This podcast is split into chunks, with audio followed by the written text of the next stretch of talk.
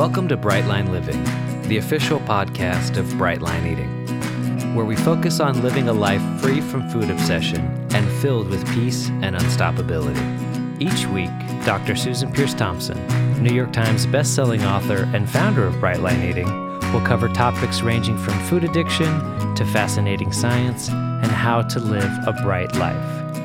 Now, here's Susan with the audio version of this week's vlog. Hey there, it's Susan Peirce Thompson, and welcome to the weekly vlog. Oh my goodness. So, I don't usually date my vlogs unless there's a good reason to. And this week there is a good reason to. It is my birthday today. It is June 29th of 2022. And I was born on June 29th in 1974. So, I am 48 years old today. And I thought today, since Wednesday, which is vlog day, happened to be my birthday this year, I would shoot a vlog about eight lessons from 48 years of life. So, first, a freebie, an extra one. one lesson I've learned lately is don't shoot a vlog if it's right before lunch and your belly's about to be grumbly because you're you're hungry and your body knows it's mealtime. Um, I'm not heeding that advice today, so that lesson is scrapped. It's uh, it's not counting as one of the eight. But if you hear my stomach rumble really loudly, um, I'm shooting this vlog just before noon. So there you go. Okay, the first real uh, lesson, the first reflection as I turn 48. How do I feel about turning 48? I feel fine about turning 48. And I've noticed this uh, maybe since I turned 40. I think, um, I think when you're living well, like in alignment with your values, you know, when you're doing what you feel you should be doing on this earth, growing old is fine. Uh, old, older, right? Uh, which happens to all of us. We're all growing old, technically speaking. We are all growing older every day. And I feel fine about turning 48. I feel really fine. Um, yeah, that's the first lesson. There you go. Number two is I, for a long time, have been thinking about living my life through a lens of no regrets. I want to look back on my life at every moment of my life, to be able to look back, especially on my deathbed, and feel utterly at peace with every last thing that I've done. Now, I'm not so foolish as to think that that is synonymous with uh, I have made no mistakes.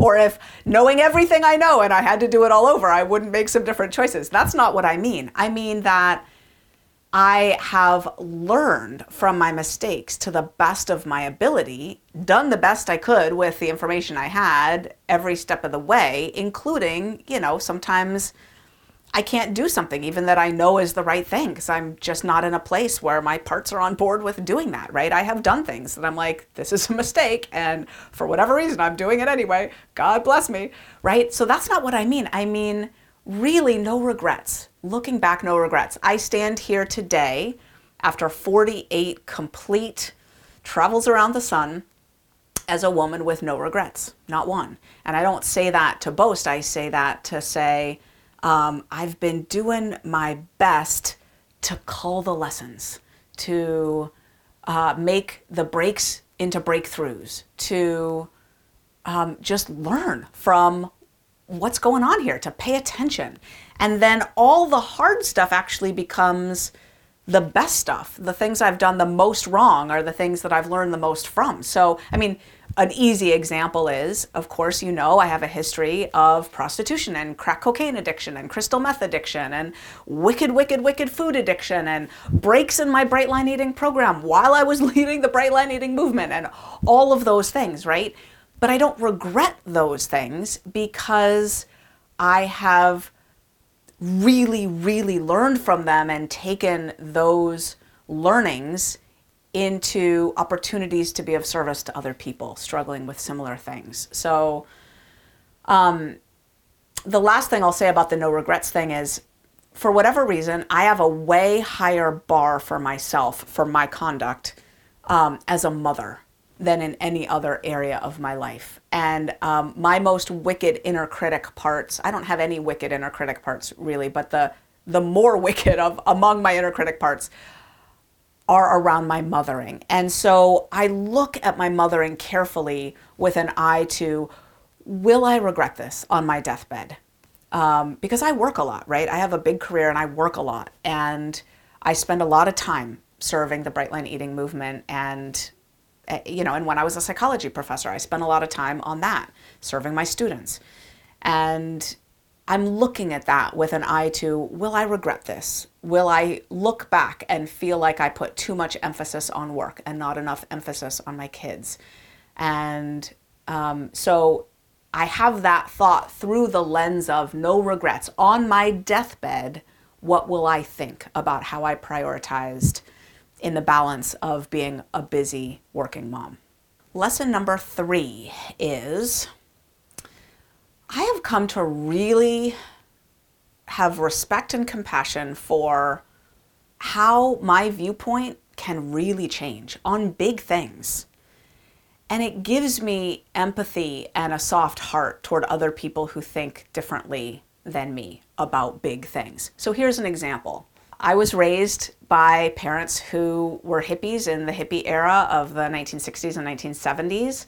And I was raised with a very sex positive attitude and a very open dialogue about sex and sexuality all through my upbringing. I started having sex when I was young with someone I was madly in love with, and we had a brilliant, beautiful relationship. And then I had a lot of sexual partners as a teenager. Um, you know, I was doing drugs and drinking a lot then, so that made it easier to have a lot of sexual partners. But uh, I didn't have any issues with that like I was fine having a lot of sexual partners. And then when I was 23, I became a Baha'i and I adopted the Baha'i standards of sexual behavior, which are utter complete chastity um, until marriage. And marriage is, is between a man and a woman. So I met my husband, who was at the time a Baha'i also. And during our courtship, we did not have any sexual contact whatsoever. I used to say that our wedding kiss was our second kiss, but then David remembers a kiss that we had on a trip to Washington, D.C. before we got married, another kiss in there somewhere. Um, that's pretty horrifying that, that we did that and I don't remember it. Um, I kind of vaguely sort of remember it, but not really. So, um, anyway, literally our wedding kiss was, uh, you know, you could count on, you know, just a few fingers the kisses that we had had before that. And I don't, you know, nothing beyond that, like no touching, no nothing till we got married. So the upside of that was we really investigated each other's character before getting married and we weren't hopping in the sack all the time and clouding our judgment about that.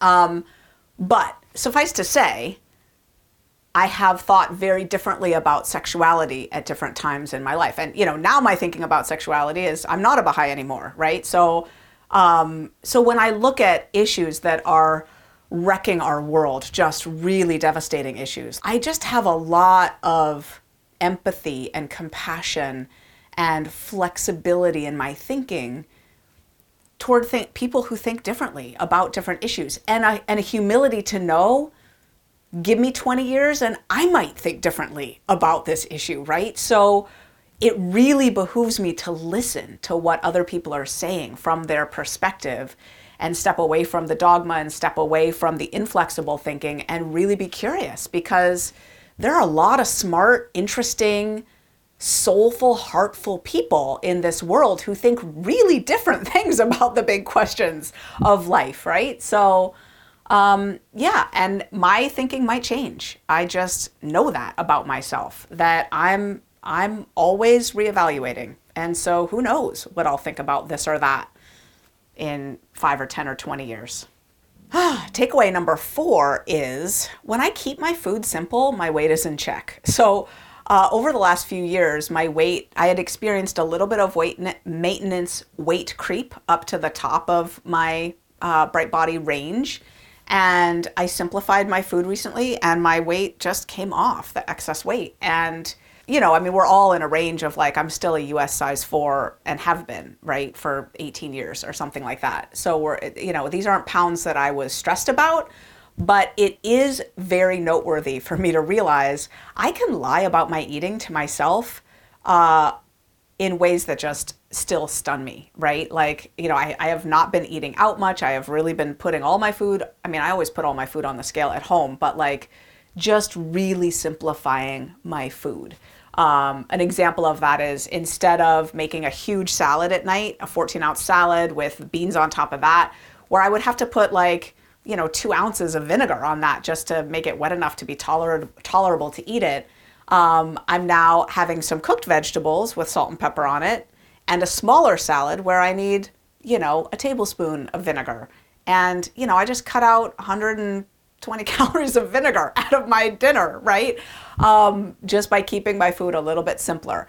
So, yeah, the extra weight just came off. And so it's just so interesting to me. I don't think this is everyone's experience. I know that hormones play a huge role and all the things, right? Maintenance weight creep can come from a lot of different places. But for me, for this food addict, for me, when my food is honest and simple, maintenance weight creep isn't a problem. My weight is in check.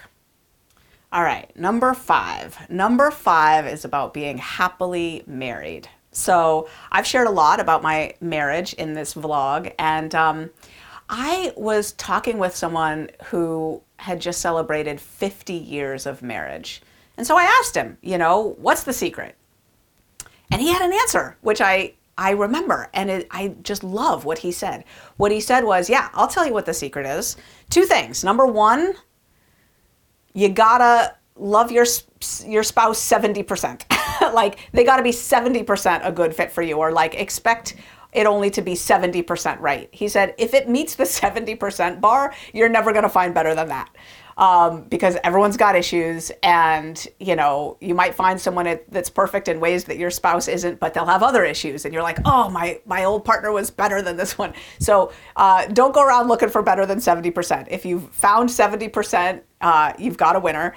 And number two, do more than your fair share to make it all work out. Um, and he said, if both partners keep that in mind, the marriage will be a success. So I love that. And I've uh, sort of taken that to heart. And then I read something else a long time ago. Um, someone said, you know, when you're thinking about your spouse, the reality is it's binary. You've either got a good egg or you haven't.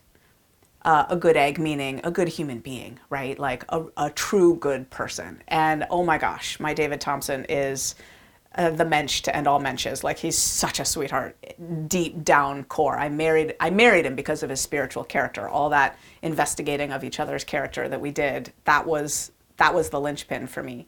And so um, yeah, so there's that as well. And um, yeah, just I notice about my marriage that it really is like one of those um, optical illusions. Do you know the square or the cube rather that you can look at and and make it look like one surface is on the top and then if you look at it kind of longer you can flip it around and make it make that surface on the bottom. Do you know what I'm talking about? Anyway, my marriage is kind of like an optical illusion because I can focus on the good and the good will increase and I can do my my part to make it incredible or I can focus on the bad and can convince myself that I have, you know, a marriage that I've got to get out of. And it behooves me to focus on the good. And one last thought about a happy marriage. I noticed because David and I just celebrated 23 years of marriage. Happy wedding anniversary to us. That was 10 days ago, June 19th. Juneteenth is our wedding anniversary of 1999. Um, I notice as the years go on, I value our shared history more and more and more. And I'm really lucky because David is an incredible mental chronographer of our lives together. Like he remembers everything. He's got an autobiographical memory that I it just stuns me. I cannot believe the dates and the events and the things that he remembers. And so living with him is such a blessing because he remembers it all. He remembers what we did and all the things and uh, I it just it's more and more valuable to me the older we get together that we've lived it together all of these years 23 years of shared history together. You know, I don't think 10 years ago the 13 years of shared history mattered to me that much, but the longer I spend with one human being partnered, the more the time invested already becomes more and more and more precious. All right, number six.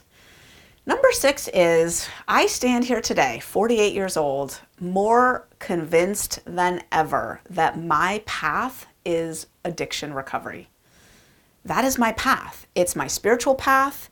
It's my life path. It's my daily path. It's my path. This is my path. I am an addict through and through, meaning I have a brain that dupes me into wanting more and pursuing um, intensity, chaos, um, uh, a brain that likes a hit, and if it gets it anywhere, will start to justify and rationalize all manner of nonsense to get more of that hit.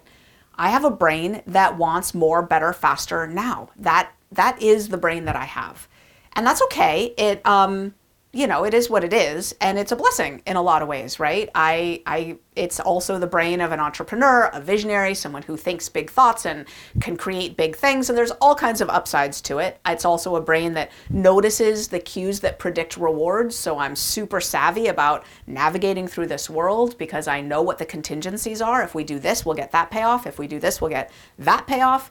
There's a lot of great things to having a brain like mine, but it is a brain that's prone to addiction. And I thrive when I put my recovery first and I just focus on keeping it simple and doing the next right thing and living my daily pattern of living, which is what I have taught here in Bright Line Eating, right? It's waking up in the morning and having a morning routine, all the things, right? It's my path. I am more convinced than ever. I've tried other paths. I tried the Baha'i Faith for a long time. I've tried um, I guess I haven't really tried any other path in a really wholehearted way, but um, I feel like lately I've come home more to the simplicity of this is my path. This is how I see the world. Recovery from addiction. It's my path. Number seven is about forgiveness. So I just want to share with you some of the lessons I've learned about forgiveness. Two lessons. One is that anger, resentments, and grudges are built on the story that we tell. A resentment story, right? And really, it's a victim story. It's they did this and they did that, and they're not doing this and they're not doing that, and ba ba ba ba ba. They here's how it went down, and here's how it was wrong, and they should have, and how could they? That's the victim story. And you know, the the worst part is that there's parts of us that absolutely believe it's true, right? Um, and some of it might be true, to be fair. And it doesn't serve me to stay angry. It doesn't serve me to hold a grudge, especially as an addict, right? Because that drives me back to my drug faster than anything. So, one of the ways out is to construct a forgiveness story, a story of triumph, where I'm not a victim, I'm the hero and I'm the one who is forgiving and understanding the shared humanity and understanding their perspective and rising above the anger. It's it's a story that I can tell about forgiveness and triumph where I'm the hero. I'm the forgiving hero in that story as opposed to the hard done by victim. So that's the first thing I've learned about forgiveness is to tell a different story. And that means really honing that story that when I talk to people about the situation and what happened and all that, I'm not telling the victim story of the tragedy of what happened. I'm telling the triumph story of, you know, it's okay, I've forgiven, you know, the the, the forgiveness story, right? The other lesson comes from the big book of Alcoholics Anonymous, which many people think of as the essential basic text of addiction recovery. And if you go to a lot of 12 step meetings, you'll hear people talking about forgiveness as and resentment as you pray for them which comes from a story. It's not in the basic text of, of the big book of Alcoholics Anonymous, the first 164 pages. It's in a story at the end that I think is called Keys to the Kingdom, and it's about Um, it's about a woman who had resentment against her mother, and she read a magazine article. And in the magazine article by this priest or someone, it said, "If you if you resent someone, pray for them. Pray for them every day. For them to have everything that you most want in life for two weeks. Pray for them." I'm not saying that's a bad idea. I think it's a great idea, right? And people have honed the prayer for them. You're praying for them to have, you know, connection and happiness and health and prosperity and all the things that you would most want in life. Great. Pray for them. I think that's a great idea. That's not actually the guidance in the basic text of the big book, though, about what to do when you have a resentment against someone. What it says in the big book is to pray for yourself, for you to see them with different eyes, for you to remember that they're spiritually sick like you are, like we all are, to treat them with as much kindness and compassion as you would cheerfully grant a sick friend. And what I do when I resent somebody is I imagine them having just had brain surgery and their head is wrapped in bandages and they're in the recovery room in ICU and they're behaving in all kinds of ways I don't appreciate, but they just had brain surgery. So, of course, it doesn't bother me. I just treat them kindly and they're there. It's okay. No, you don't need to, you know, throw your glass of water at the nurse. It's all right. You know, like, let me take that glass from your hand. It's okay. You know, you just think of them that way because we're all just doing the best we can, right? So, anyway, those have been my big lessons around forgiveness. And number eight, from 48 years of life, this is one I've learned recently money is the root of all evil and fame is hell. So, that is a line from an Ed Sheeran song. I mean, money is the root of all evil, probably comes from the Bible. Uh, but uh, in the song Eraser, Ed Sheeran says, I think that money is the root of all evil and fame is hell. And uh, at that point that that song was released, he was certainly in a position to know. And I don't think exactly that, but what I will say about money that I've noticed is that it's fractal. I don't think it's the root of all evil. I think money is an energy. I've I definitely try to be very open palmed about it. I just try to give it as fast as it comes. Um, uh, the more money I have, the bigger tips I give. And, you know, and if I have less money, I still try to give really big tips because my dad was a cab driver when I was growing up. So I just learned you got to give big tips. So I just try to pass it, right? Just pass it. But but money is fractal. And what I mean by that is, do you know do you know what a fractal is? It's often found in nature and it's a structure that looks the same no matter how close you're zoomed in or how far away you zoom out. So you go 10 times closer in and it looks like a teardrop. You go 10 times closer in and it still looks like a teardrop. You go 10 times closer in and it still looks like a teardrop. That kind of thing, right? Um, or further away, or further away, or further away. That's a fractal structure. Money is fractal in that I've had very little of it in my life and I've had more of it in my life. And my relationship to it has stayed the same. The only difference being I worry about it and think about it more the more I have. Um, because for me, having more of it has meant having employees and having payroll, and it's a stressor, right? It's just more of a stressor. But what I've noticed is what really matters is my relationship to how much I have, meaning, am I living within my means? Am I spending significantly less than I have? And if I'm doing that, I feel comfortable and easy about it. For example, with Bright Line Eating, if the business is taking in significantly more than we're spending, I'm not worried about making payroll because I know there will be the money there. If the business isn't profitable, then I'm really stressed. I'm stressed about it, right? It's the same with the family budget. It doesn't matter if I'm making a family budget of, you know, 50 grand a year or 150 grand a year or 250 grand a year. If I'm spending more than that, I'm stressed about it. If I'm living underneath my means, then I am completely not stressed about it. And of course, it's it's easier in some ways if you get really really low i don't even know if this is true i was going to say if you get if you if you make way way less i don't know that that's true though uh, in my experience. Um, I was about to say if you make way, way less, it's harder to live within your means. That has not actually been my experience, honestly. I'm sure it's true on some level, especially once you have kids. Once you have kids, I'm sure it's true. But uh, when I was making the least, I found it easy to live within my means. I rented a single room.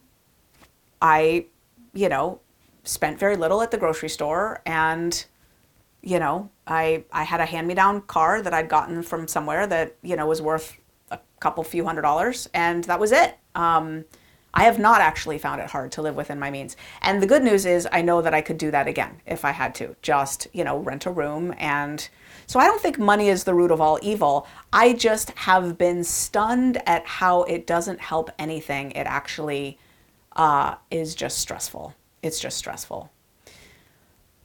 And fame is hell. Money is the root of all evil, and fame is hell. Um, fame is terrible. It really, really is. I don't have big fame, thank you God but it's very isolating and lonely.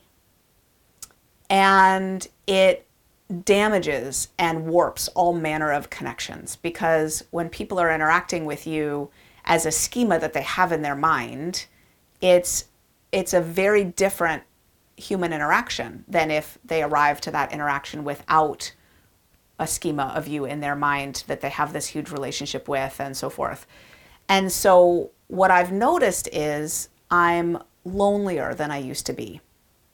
And I guess the upshot of this is happiness is not at all related to increased money or increased fame. Now, I used to teach that in positive psychology that people are uh, blessed with a bigger bump in their happiness when they join a singing club that meets once a month than if their salary is doubled. And people have a hard time believing that, but it's very true. And what I've noticed for myself is the two things that lead to the most happiness are structure and good in person human interactions. I guess they don't have to be in, person, they can be on the phone, but really heartfelt one to one human interactions where there's no power dynamic. I'm not their boss or their or their Susan Peirce Thompson or whatever. It, it's just a, a good heart to heart, soul to soul human connection. Um, yeah, that's the eighth one.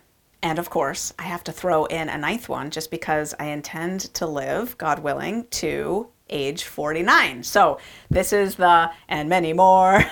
um, so the ninth one is, the bonus one is, learn from the younger generation. There's a quote by Kahlil Gibran that means so much to me. It's from his poem on children from the book The Prophet.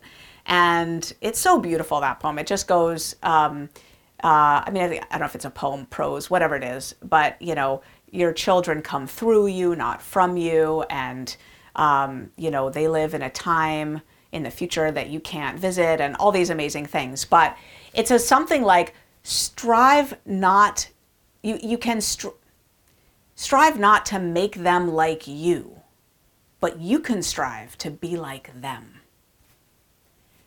And my children are engaged in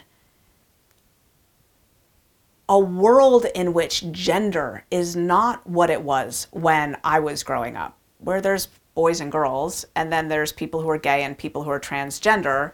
Um, but their conception of gender is completely different and and very scientific frankly because scientifically there's three parts of the brain that get genderized and hormones and uh, sex organs, and they all can be uh, genderized differently. So, for example, your sex organs usually contribute to the sex hormones that get circulated in your body, but not always.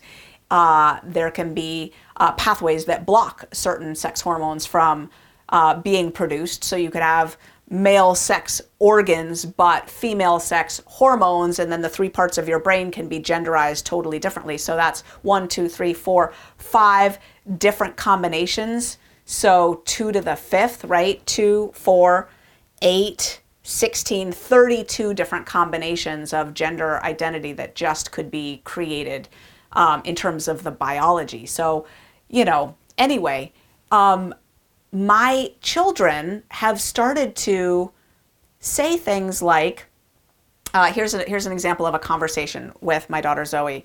Um, she was talking about a, a kid in her class, um, someone named Timothy. And she was like, Well, I think Timothy would want to come. He, blah, blah, blah, about a birthday party, right?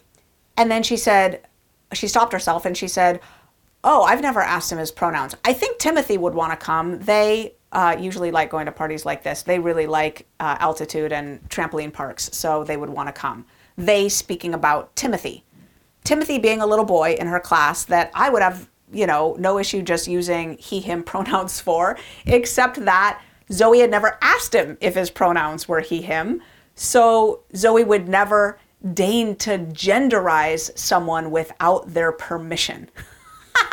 like gender is something that you put on somebody, right? And you wouldn't like you wouldn't um, uh, invest on them the mantle of uh, boyness if you haven't asked if they prefer to be identified as a boy. So when when that when she just said that, oh, I've never asked him his pronouns. They would like to go to altitude, I'm sure. It was all completely subconscious that she said that. And I was just like, my head just cocked to the side, like, what? Like, our children are thinking differently about gender. Now, however you might think about that, I'm sure my listeners and viewers have all manner of uh, thoughts about that.